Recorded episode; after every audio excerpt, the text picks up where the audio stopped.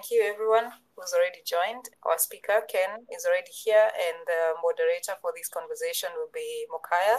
Thank you, Becky. Welcome. We should tell you a little bit about Mwango Capital. So we have these Twitter spaces every Friday. We founders, investors, and management teams. We bring them here to explain the challenges, the opportunities that they see in their spaces. Every Saturday morning, you wake up to a very nice thread of reads that people have done. And every Sunday, we also send out a newsletter that covers the main business news from East Africa. We want to be your lead place where you can get information about investments in East Africa. We do analysis also, uh, research. We have a premium channel where we channel some of the key analysis that we've done in the market. Follow us on Twitter, do share our content. You can also join our Telegram group. Today, we are really happy to have Ken. Last month, we hosted the CEO of Centum and he talked about a lot of the subsidiaries. If you do not know Centum well, Centum is an investment company that has a lot of companies that they own. And one of the companies that they own is uh, Vipingo. We'll get to know a lot about them today. So we'll get to uh, speak about Ken. We'll start with the personal a little bit and then delve deeper into his story towards joining Vipingo and Centum and now where he is. And we'll also get to deep dive into the developments they're having at the coast and the many other projects that they're doing under the same development. So without further ado, let me introduce Ken. Ken, karibu sana. I know you just landed today from Uganda in another project you have. You'll also tell us a bit more about that. To get us started, tell us uh, who's Ken and what do you do? Thank you, Eric, and uh, thank you, listeners. Thank you for sacrificing your Friday evening. My name is Kenneth Mbae. I'm the managing director of Vipingo Development, the largest Centum subsidiary by the asset size. I run two projects, Vipingo Development at the coast and now Pearl Marina project in Uganda. Vipingo is a, a mixed-use development set on 10,000 acres at the Kenyan coast. It's located between Kilifi and Mombasa. We've done the first phase of the development, some 550 units.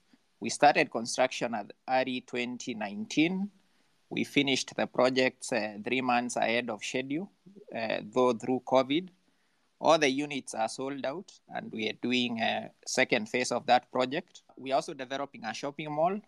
We finished developing a seawater desalination plant, in fact, the largest in sub Saharan Africa, producing uh, 3 million liters of water per day. We are developing a cashew nut factory in summary, what we do there is we are simplifying how you invest in real estate.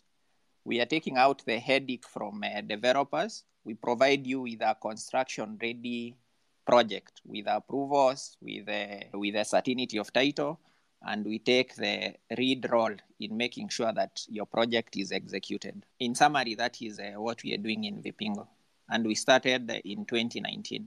Perfect. So before we delve deep into Vipingo, tell us about the major steps in your career so far. What led you to Vipingo to be MD now, and what's the journey there?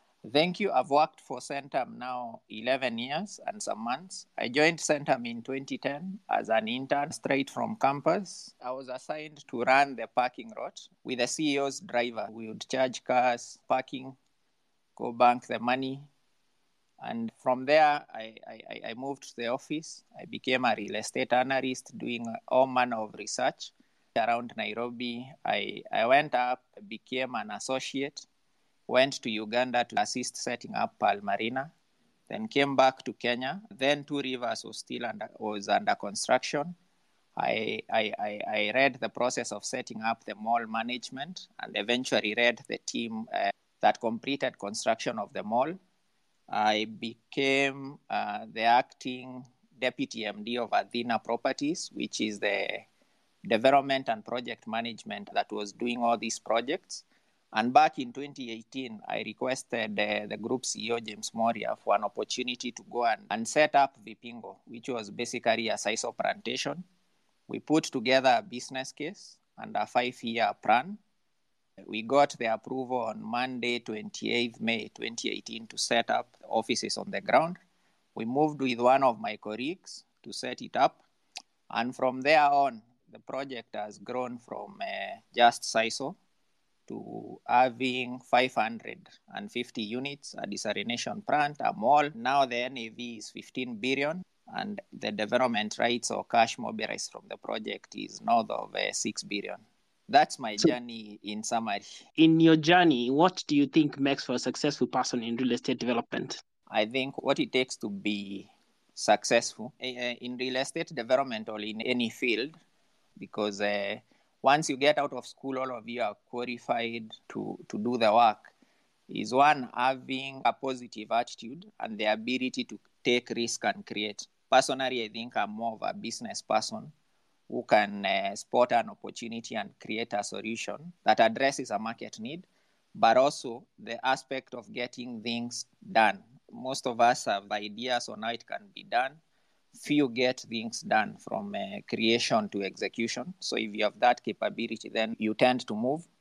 And the other thing is to deal with insecurities. I'm relatively young and our team is also very young, so there is the insecurities of feeling inexperienced. But if you can address that insecurity and just uh, focus on getting things done, then you're okay. And lastly, is if you can get additional skill set outside of what you would normally are comfortable or trained on. My university training was in biochemistry. Now I work with architects, engineers, and many other experts in the field of uh, real estate.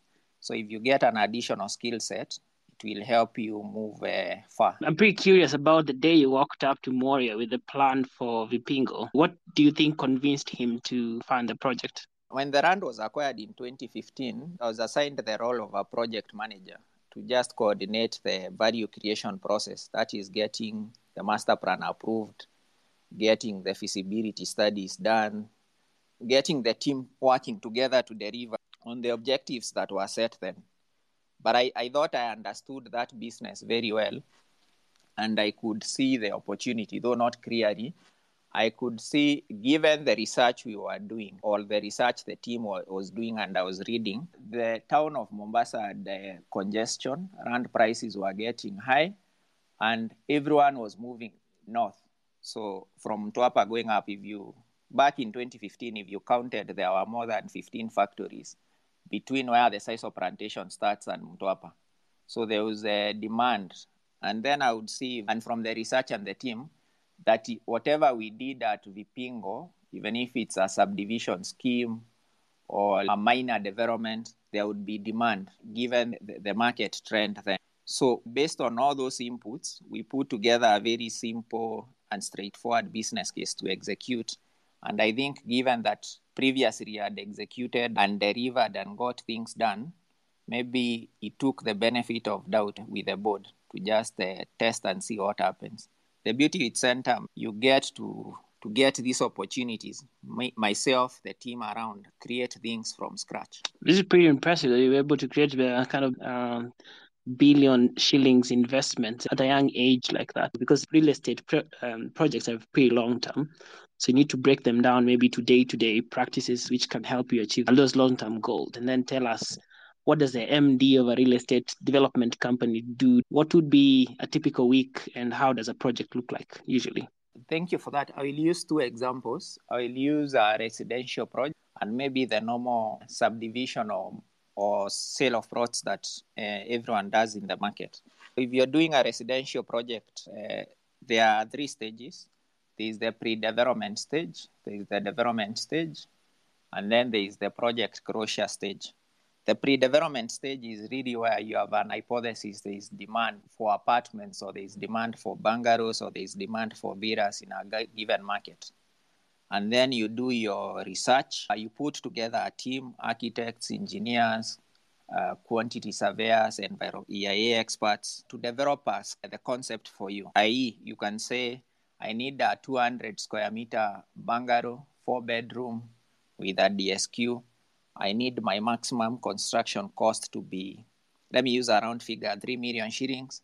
I'll sell it for 6 million shillings. And you task the team to do the, the design, the costing.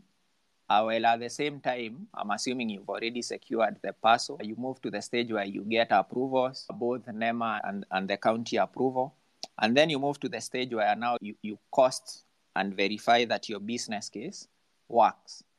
Then, if the business case works, we assume you want to test the market that there is someone who is interested in buying. You try and sell it and see will people buy at 6 million? Will they buy at 8 million? So that's the pre development stage.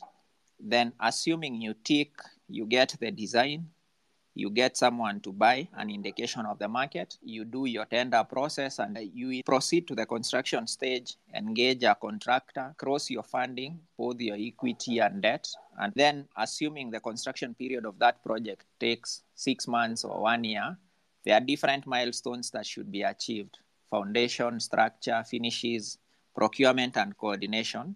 And then once you finish construction, you need to get paid. If you're selling the unit you need to get paid in full. You need to do the transfers to the purchaser. You need to pay taxes and wind up the, the whatever development you're doing.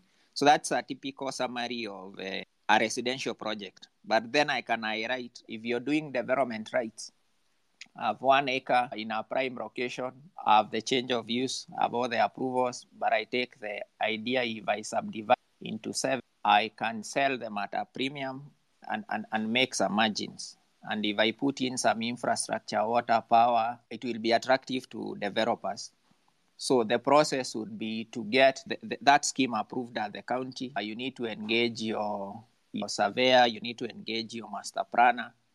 You also need to get all the approvals and engage power and infrastructure companies to do that for you.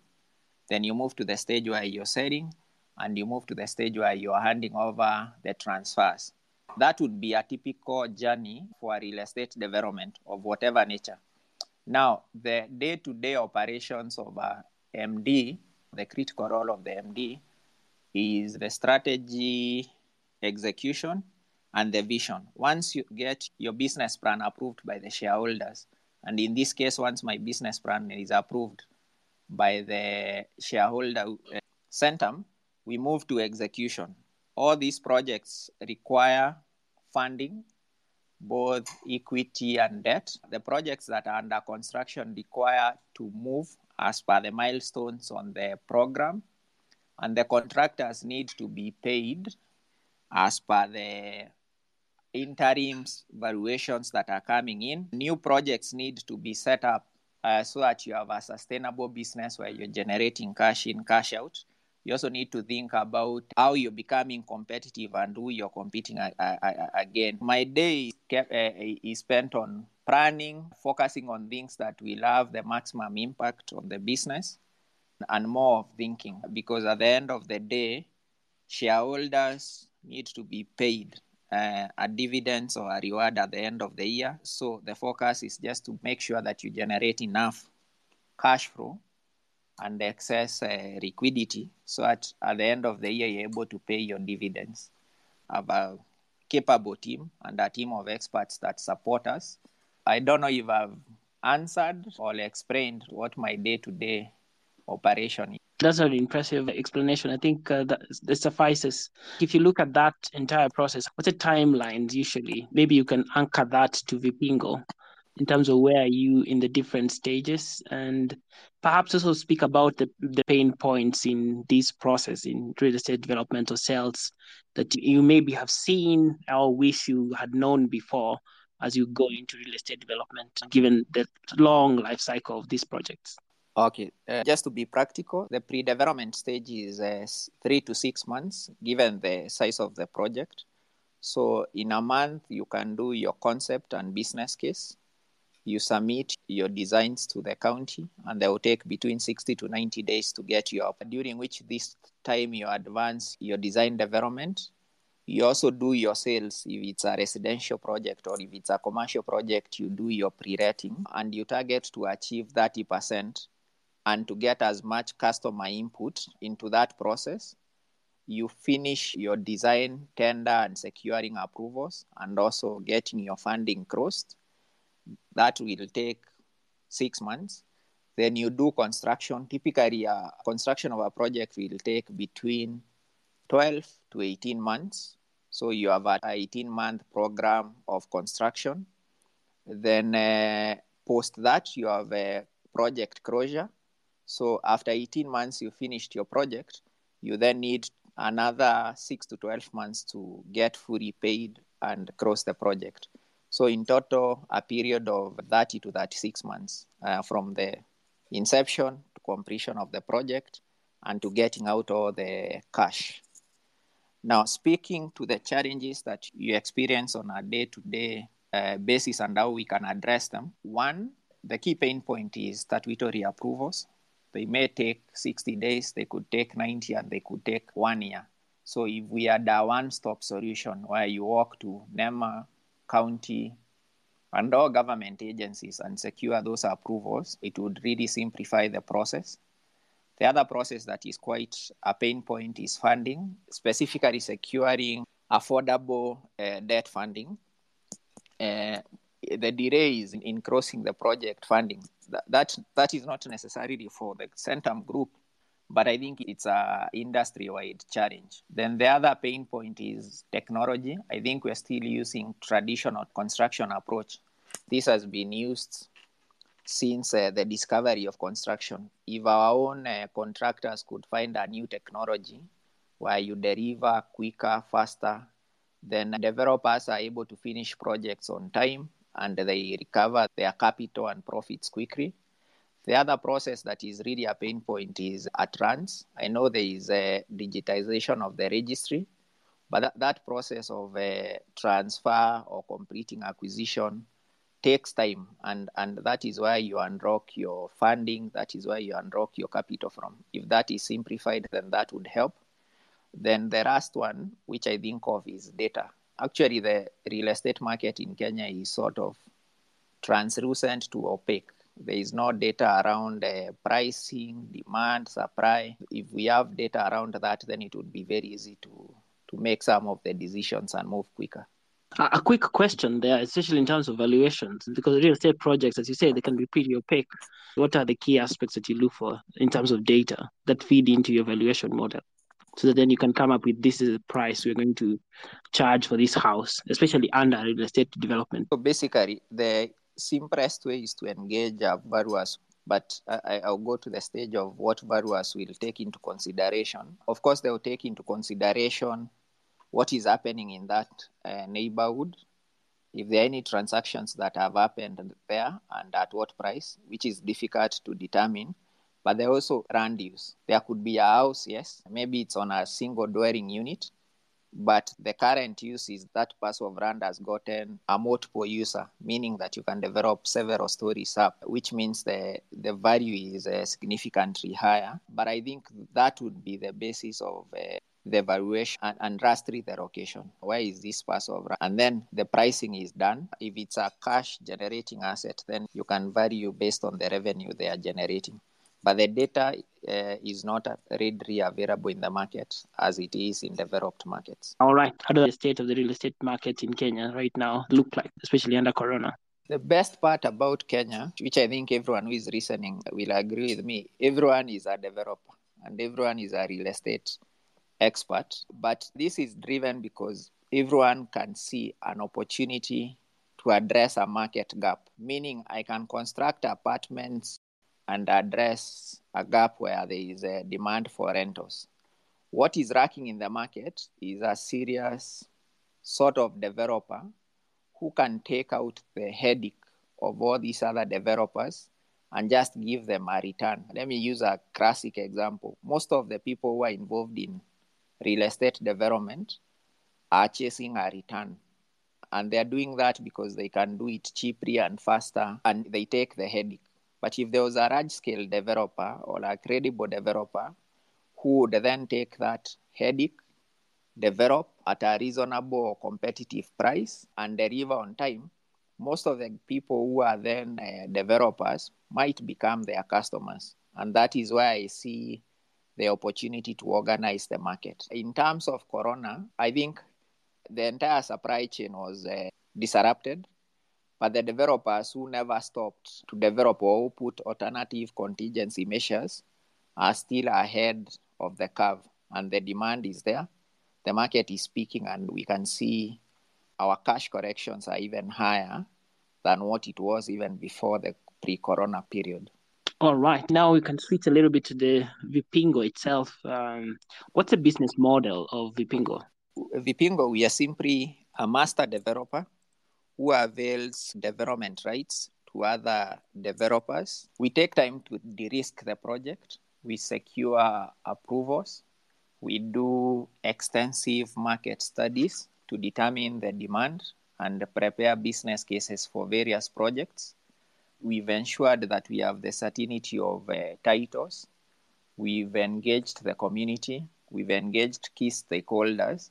And if you're a developer seeking to set up in uh, the coast region, it will be quicker, easier, and you'll get a higher return if you set up at Vipingo than any other location because all the key steps that would take most of your time have been addressed.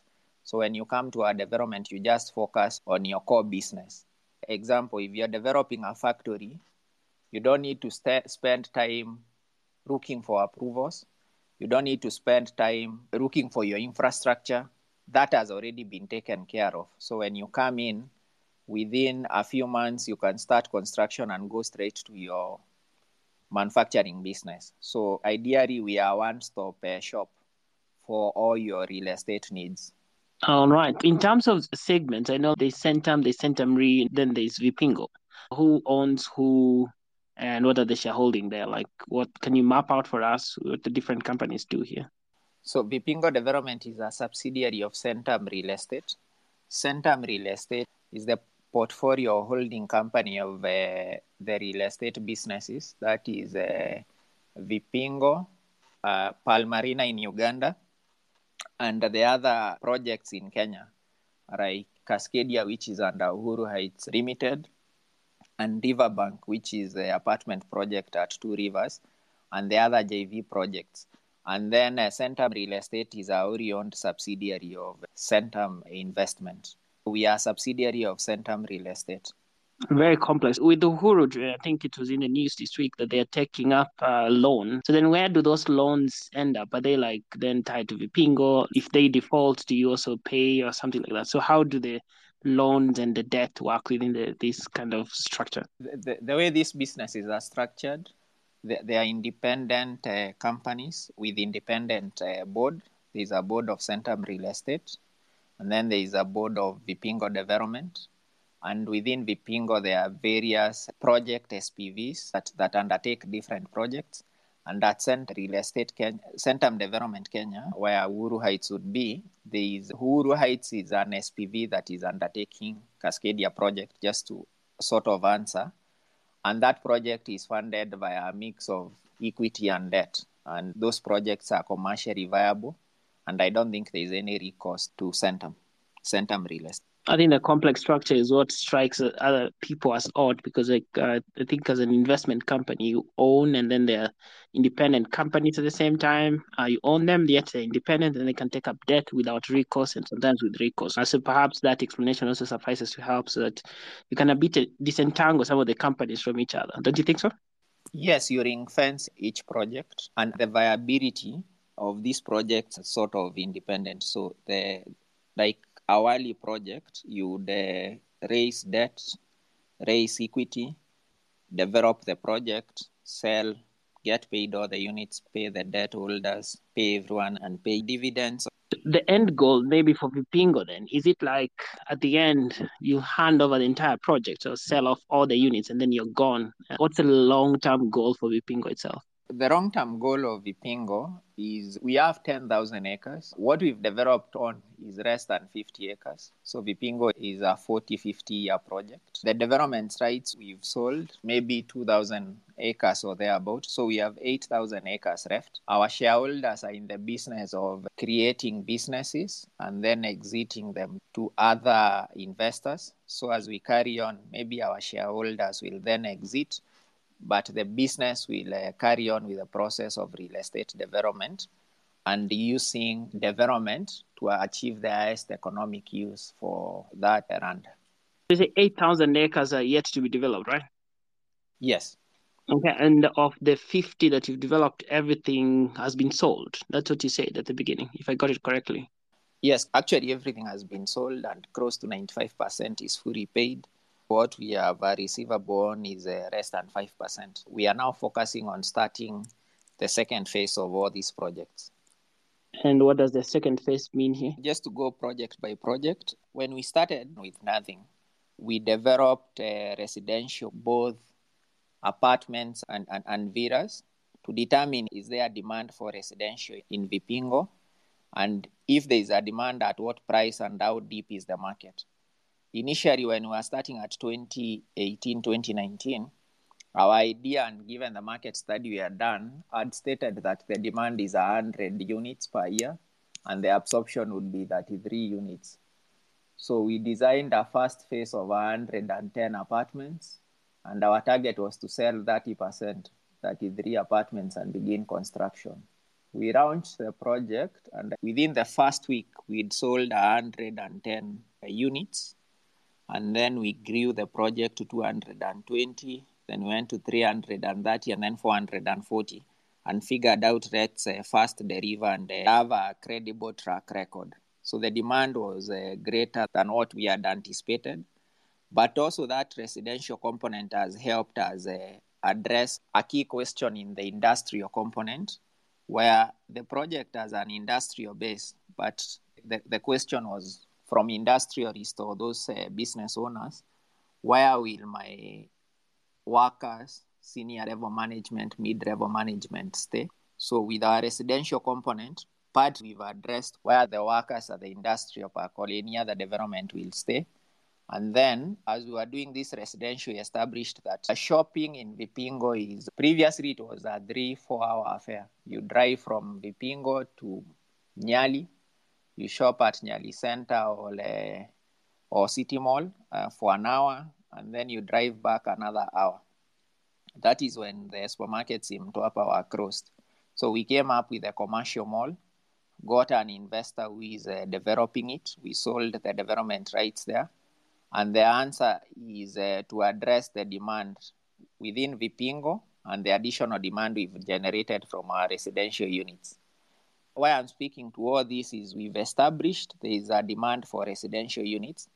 So if you're a residential developer and, and you're looking to develop in Mombasa, then Vipingo is ideal for you because you know the price, you know there is a demand. So we've addressed that. We've also addressed that in the industrial component, and that's why we have the first phase of the water desalination and a cashew nut uh, factory coming up.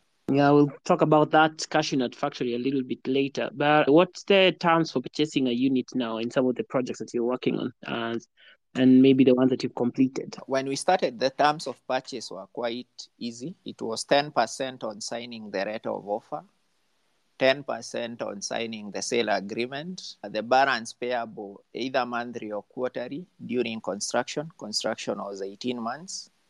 And by the time we finish the project, you should have uh, sort of paid in full to allow transfer. Uh, that has now changed for the projects uh, that are complete is a 20% deposit. Then the balance you pay on transfer, but we have different payment plans so that you pay us by 31st uh, March, which our financial year end for the projects. So speaking uh, essentially of uh, synergies, because Centum is a company with a lot of companies under it.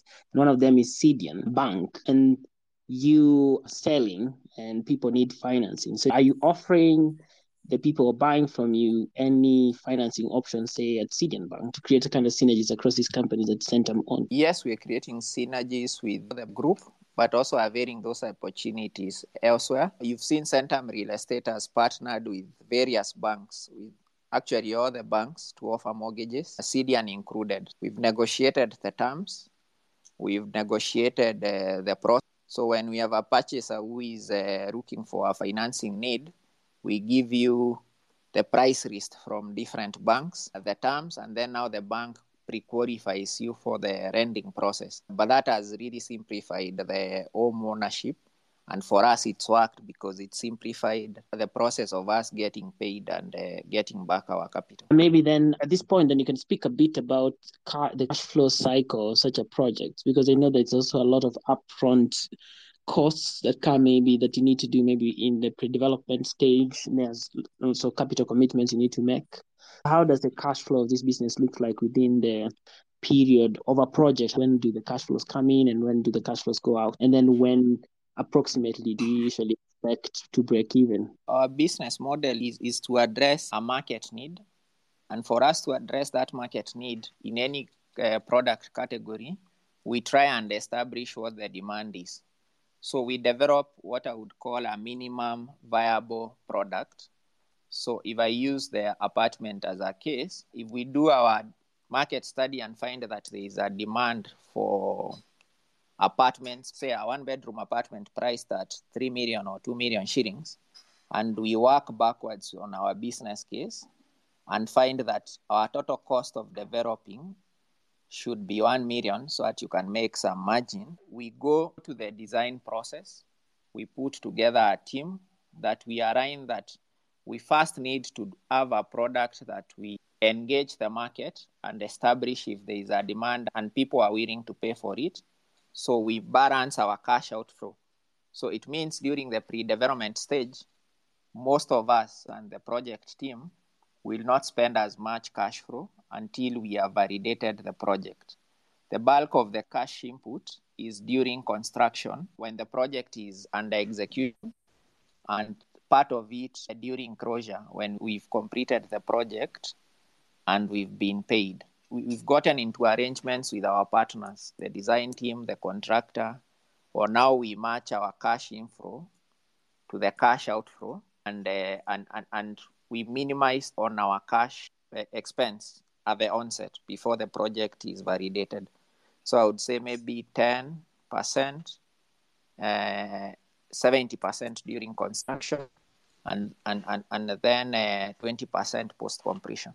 What happens when clients are not able to pay up maybe the full price? What's what's the recourse that you have here? First, we've done very flexible and affordable payment plans, which are between 18 to 24 months of uh, making payments. So we found that most of our customers, 90% have complied with that. Then we've also organized funding. After the project is finished, then you can get mortgage. And because we have a number of projects, we have uh, Awali, which is 13 to 17 million. These are bank maisonets. We have apartments priced between 2.5 to 4.6 million. And we have plots.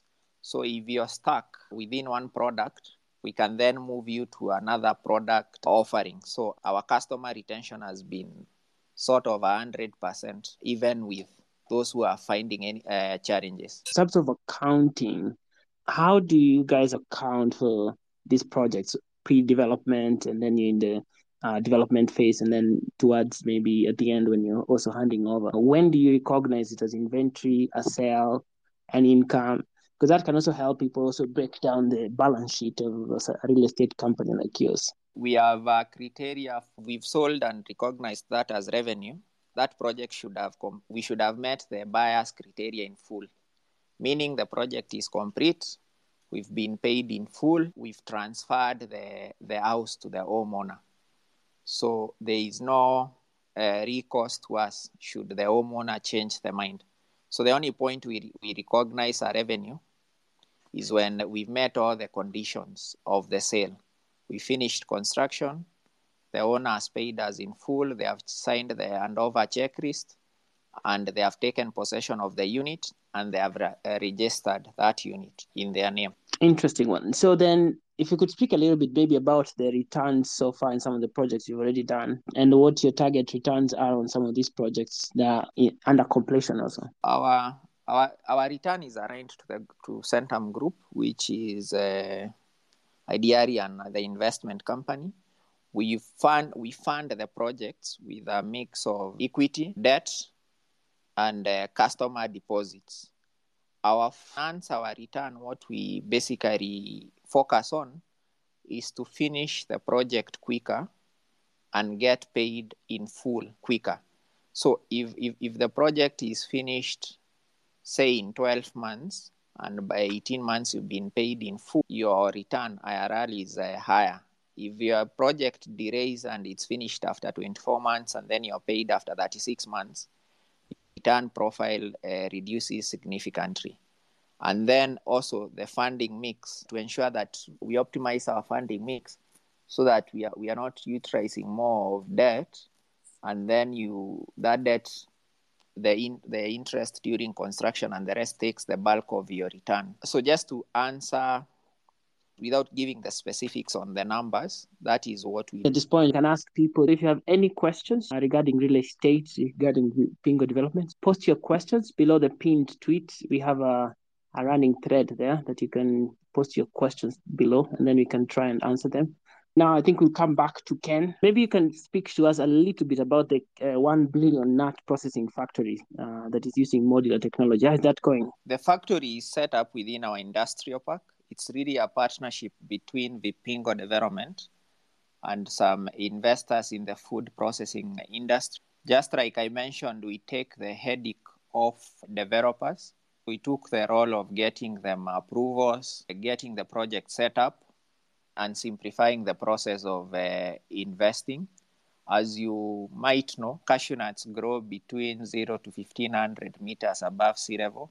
Uh, and the best region to grow cashew nuts is the coast region. I think in the 80s and 70s, there was a factory in Kilifi that uh, served that region and it was creating thousands of employment opportunities. The second thing is in Kenya, you cannot export uh, raw cashew nuts. You cannot export unprocessed nuts. So there is the opportunity to value add and create an impact on the supply chain. The, harvest period of cashew nuts in Kenya is between October through to February. So that is the period when you get your cashews from the farmers and you can process. So this factory, the reason the investor is using modular technology is to ensure that the factory is finished by November so that this year they can set up and start buying and processing the cashew nuts. The processing capacity is 6,000 tons per year, which is quite uh, significant.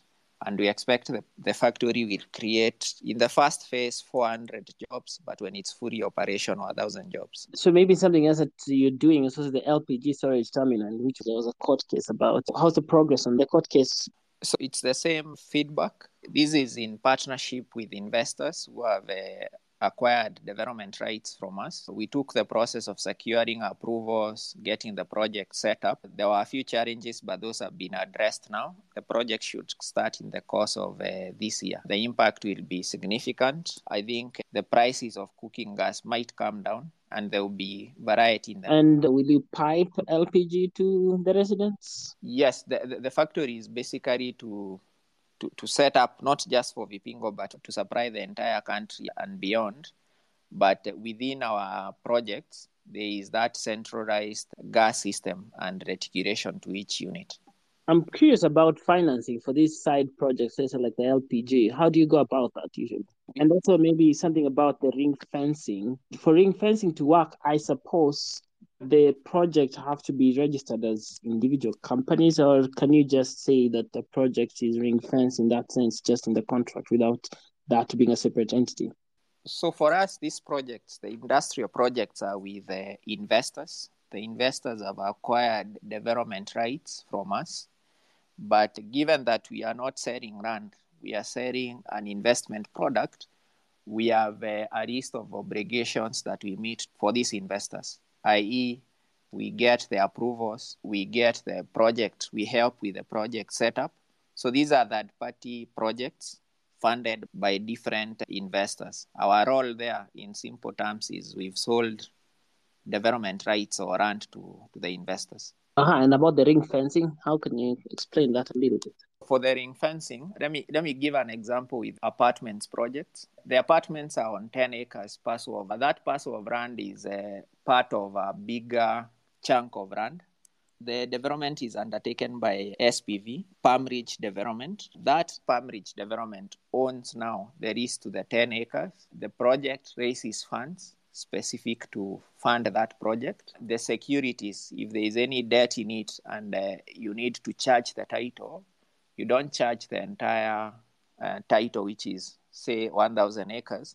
You, the bank or whoever is funding has an interest on the, just the 10 acres. So, in case the project uh, doesn't work out, the exposure is not on the bigger development, and same as funding the funding is specific for the project. Most of our projects have, and Centum Group have been successful. So in the IRI and RIKRI event, the project is not successful.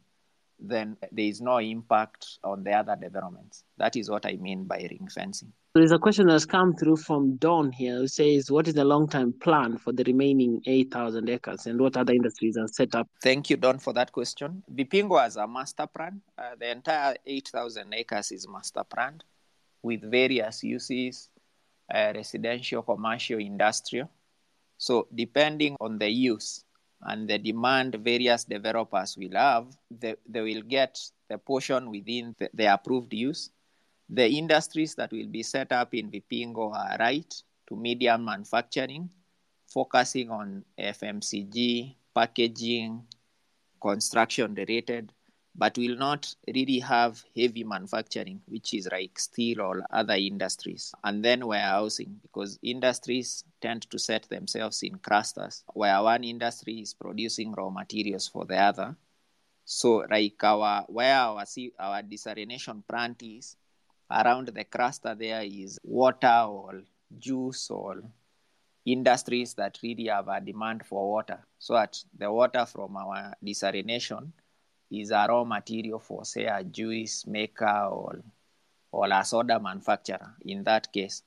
Then around the cashew nut, you'll find packaging, processing, warehouses within that setup. Maybe something I should have started with is to ask how are the unit sizes, especially of some of the projects like Palm Ridge and Awali, and what's the cost there so that if someone is interested in terms of maybe purchasing some of these units, that they can be able to contact you guys. Okay, thank you for that. In Awali, we have a mansionette. I'll start with a big one. It's three bedroom with a DSQ sitting on eighth of an acre. The price is uh, 17 million. The size is 210 square meters. We have a bungalow, three bedroom with a DSQ, still sitting on eighth of an acre. The price is uh, 13 million. It's 155 square. Palm Ridge, given the price point, uh, three bedroom is uh, 75 square meters and the price is 4.6 million. Initially, we started at 4 million and ended up at 4.6. So investors there have made 15% uh, return. A two bedroom is uh, 3.5 million, 60 square meters. One bedroom is uh, 2.5 million, 45 square meters. Spacious with parking, swimming pool, kids play area, and, and spacious gardens. Actually, should be a case study on affordable housing. Maybe you can speak of what makes Vipingo an ideal location for this kind of development and why would people want to live there? Perhaps you can speak about the location, the facilities around, and has it also generated a, a bit of interest from other people maybe to uh, start constructing near your development also? What has the impact been? So, so our impact has been significant. I think Vipingo was largely quiet. It's attractive for a number of reasons. From a connectivity point, there is an airstrip right next to us. There are two daily flights from uh, Nairobi Wilson via Safarilink. You're practically 45 minutes away from Nairobi and any other part of the world uh, if you're connecting. There are two flights per day to Vipingo, and from the airstrip, you just walk home. Uh, it's a walking distance. Then it, there is multiple connection. You can come from, say, you are a manufacturer with materials from the port. You can use Malindi Mombasa Highway or you can use the new bypass. You drive up on uh, Nairobi Mombasa Road, you turn Mazeras, you go to Kaloleni, and then to Mavueni and join back Malindi Mombasa Highway. It takes one hour, 30 minutes. Also, if you're flying from uh, Nairobi to the airport in Mombasa, you can use both roads. If you're also flying from Nairobi to, to Malindi, there is another point of connectivity there. Also, if you're using SGR, there is another point of connectivity, and by the sea, it's also accessible. The other thing is uh, the, the, the, transit corridor from Bagamoyo in Tanzania all the way to the Lamu port that is being upgraded. There is a scheduled upgrade, and I've seen government announce that that road will be a, a dual carriage, and construction will start any time before end of the year. Once that section is done, the drive from Vipingo to Mombasa will be 20 minutes. And whether you're staying in Nyali or in Vipingo, traffic will start at the same point at the bridge. So that will simplify the travel time to Mombasa. But today, given the constraint of water, infrastructure, and, and, and rand, the most cost effective place to get a good location is Vipingo, and you have infrastructure to the port boundary to home. Cabro to your home, water running through your tap. The 3 million liters water desalination plant guarantees reliable water connection, and then amenities that families will uh, enjoy swimming pool, kids play area within a gated community with uh, 24 hour security it's become a top location for people who work in Mombasa and Kit. But also, you do have the one megawatt solar farm within the development. So You could tell us a bit about the plan for the solar farm because uh, it's part of maybe the sustainability efforts. Generally, there's a kind of a move towards solar energy around the country. Also, as various companies have announced such initiatives. Do you intend that the entire development is uh, lit by the solar farm itself? Or what's the plan around that? Our, our plan around the master plan and the development control is to encourage as much as possible incorporation of sustainability. That is from power, water, to even the technology and the methodology used in construction. I will speak specifically on solar around uh, desalination. We are producing water, and this is an energy intensive process of uh, converting seawater to drinking water. 50% of your cost is essentially power. And what we are trying to do is uh, use solar to supplement our power and reduce the cost. We produce our water during the day and then pump that water during the day. And then the surplus water is stored. Our energy storage form is uh, processed water. What that will do is it will reduce our cost of water which means people within Vipingo and, and environs will get water at a rate that is cheaper than anywhere else. And they will also get water reliably and sustainably. And in the future, the cost of uh, residing in Vipingo will not be much. Then in Awali, we've done a scheme where most of the homeowners have installed uh, rooftop solar within their homes and they are really independent from the grid it means the cost of uh, running the homes there is uh, significantly reduced. And the other element of sustainability is uh, water recycling. So, all this water we are using, we are also doing a second step of recycling the same water and using that for irrigation. As you might know, Vipingo is quite hot, but with the new landscaping and what we are doing there around sustainability, we are sort of creating a new microclimate. Tell us a bit about uh, Pearl Marina. Palmarina is a Centum project in Uganda on the shores of Lake Victoria, just in Garuga Peninsula. It's eight kilometers from Kampala Entebbe Express Road. We are developing a mixed use uh, residential and hospitality destination. The first phase of the project is done, which is anchored on residential. Some uh, high end villas that are priced at a million dollars some also high end, not but not as high villas that are priced at uh, three hundred thousand dollars, and uh, four hundred apartments that are between forty thousand dollars to uh, two hundred thousand dollars, and then we have a commercial center that is coming up and a marina development. The business case and business model is similar to what we are doing in Vipingo. When you compare the two markets, especially Uganda and Kenya, what do you see in terms of the real estate markets there? There is demand in Uganda. There's a market gap in terms of time. We also introduced the aspect of payment plan and off plan uh, sales, which is not typical in that market.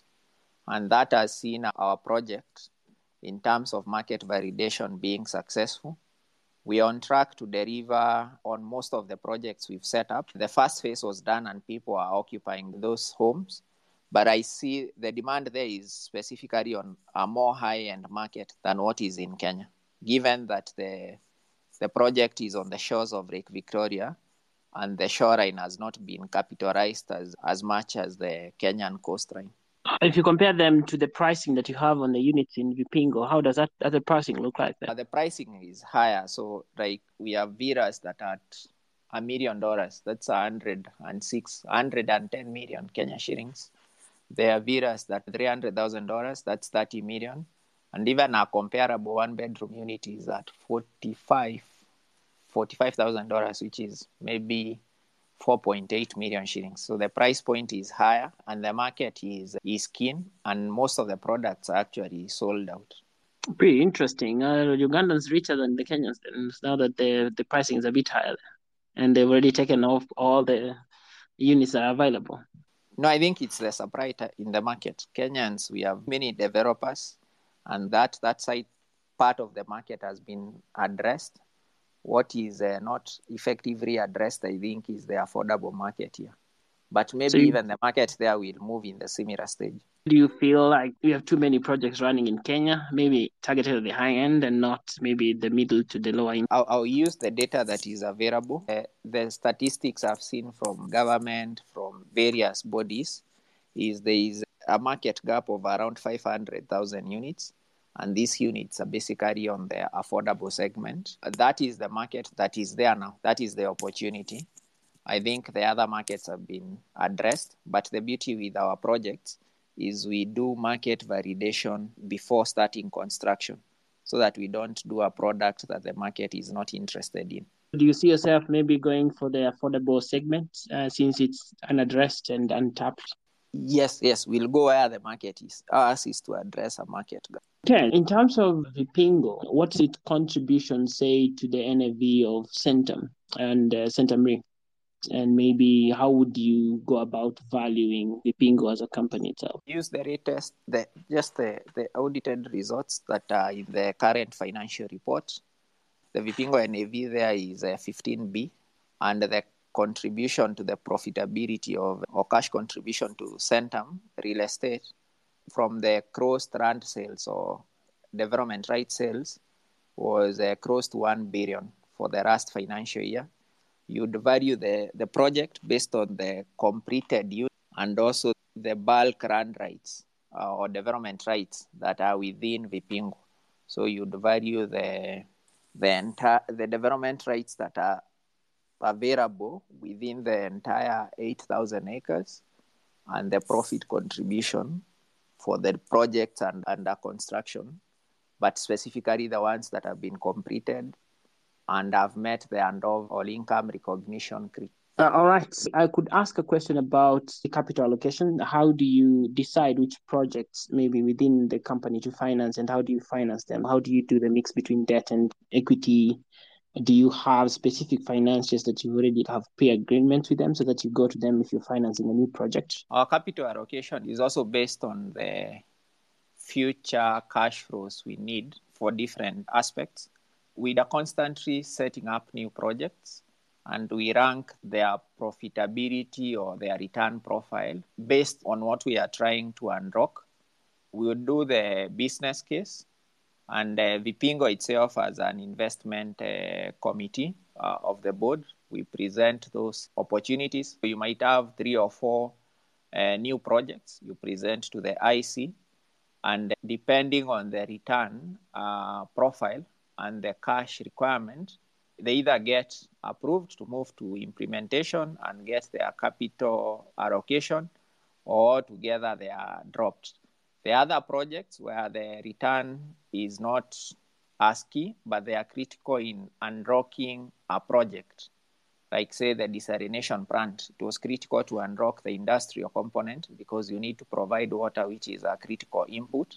There is that decision in allocating that capital but also we are a business that must generate a return every year and pay our shareholders dividends. We also have to allocate capital on projects that give us recurrent cash flow or an annuity so at the end of the year we have a reward to our shareholders. So those are the consideration. We, we've not gone back to ask for money from Centum since we set up, and we don't intend to go back. A quick question that has come through is of the 10,000 acres, which are common space and like which is the land that is actually available for sale? With the development, there's a master plan that has been set up. There are portions of land that will be taken up by road or infrastructure, which is up to 20%, 30% maximum of that land. In practical terms, of the 8,000 acres, the actual developable land is around 5,600 acres. because for every portion you need to have a road, you need to have a utility corridor, you need to have parks. So what is really developable is 5,600 acres. What's evaluation on this land on its own, like ever since you took it up? I need to check the, the, the, the actual numbers, but when we started, I think the NAV was uh, 6B, and today it's at uh, 15 billion. So over the period, we've uh, created 9 billion of value but I can quickly reference what, what the actual numbers are. I know mistakes within real estate projects can actually be pretty costly. Are there any mistakes you'd want to share that you may have seen have made in the process that we learned from them in terms of making developments, which can also help future real estate developers so that not to repeat the same mistakes, so that they can uh, be better at it. Yeah, I would call them mistakes or lessons learned by different uh, developers one is the validation. Are you developing a product that uh, the market is really interested in? Or is it a theory that you have that will build and they will, they will buy? Some developments that are done without taking uh, deep insights to validate. The other one is starting a project that is not fully funded. You just have the equity component, you've not crossed on debt what that uh, does to the project is at, at some point, if the contractor is moving too quickly, you will be raising IPCs and you cannot honor them. The other one is uh, starting developments on uh, land that is not fully secured. Uh, you've started construction, you have a sale agreement, but you really did not cross the land acquisition. That tends to pose uh, challenges down the line.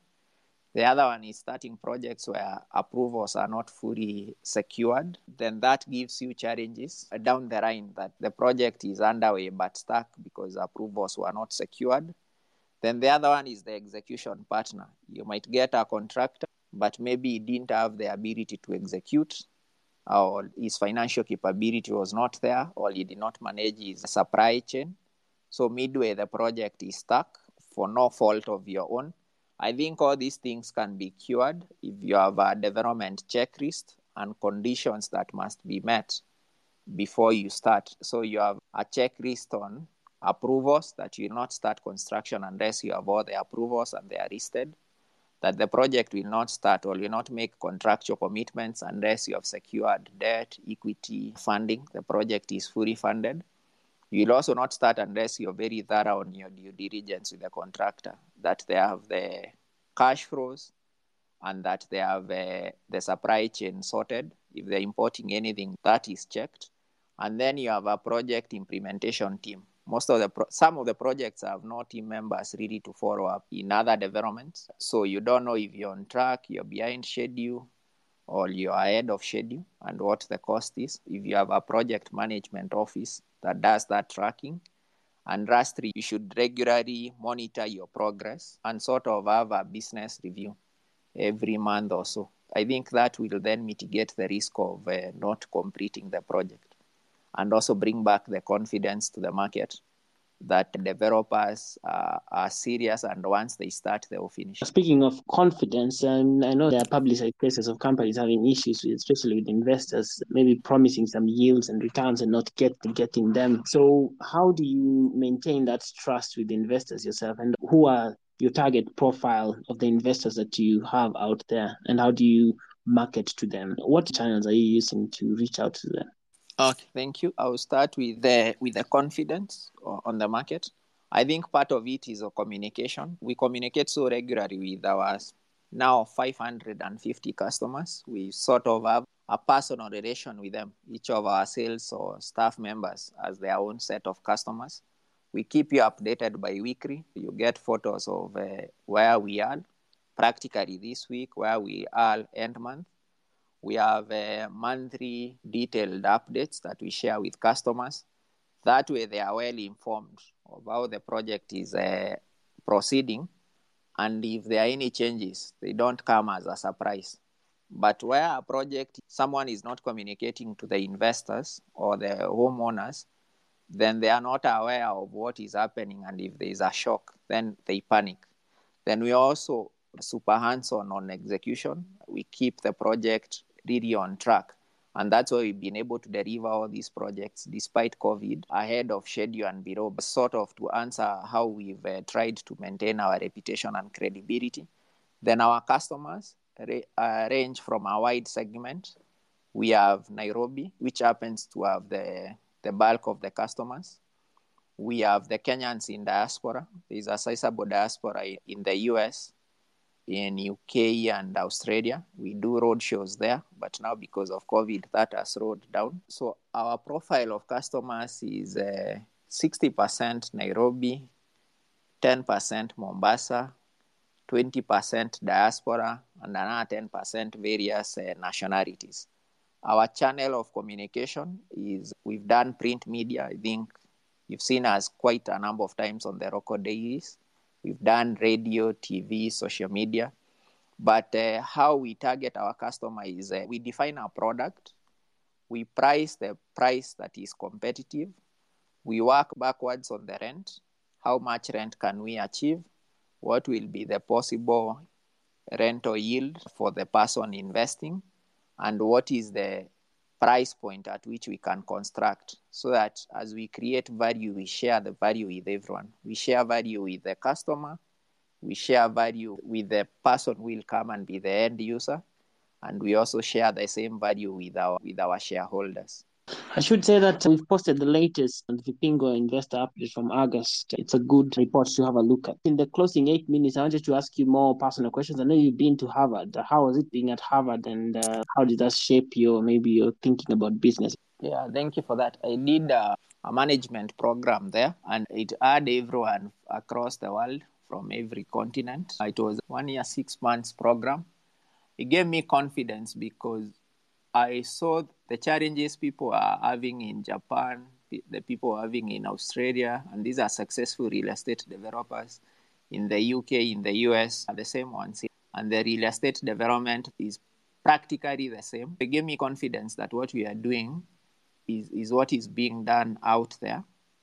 And also, it gave me the confidence and the reasons that the development process we are following up is the same that is being done globally. So we are there. What is not there is the depth of the market. It's not big and scale is not there. But also, it gives you the perspective of what the future would look like as the market grows. That what you think is big here is not worth mentioning at scale if you compare with a developer from another part of the world. But if the market grows, then you can see the upside will be significant. Those are the main reasons I, I, I drew from there.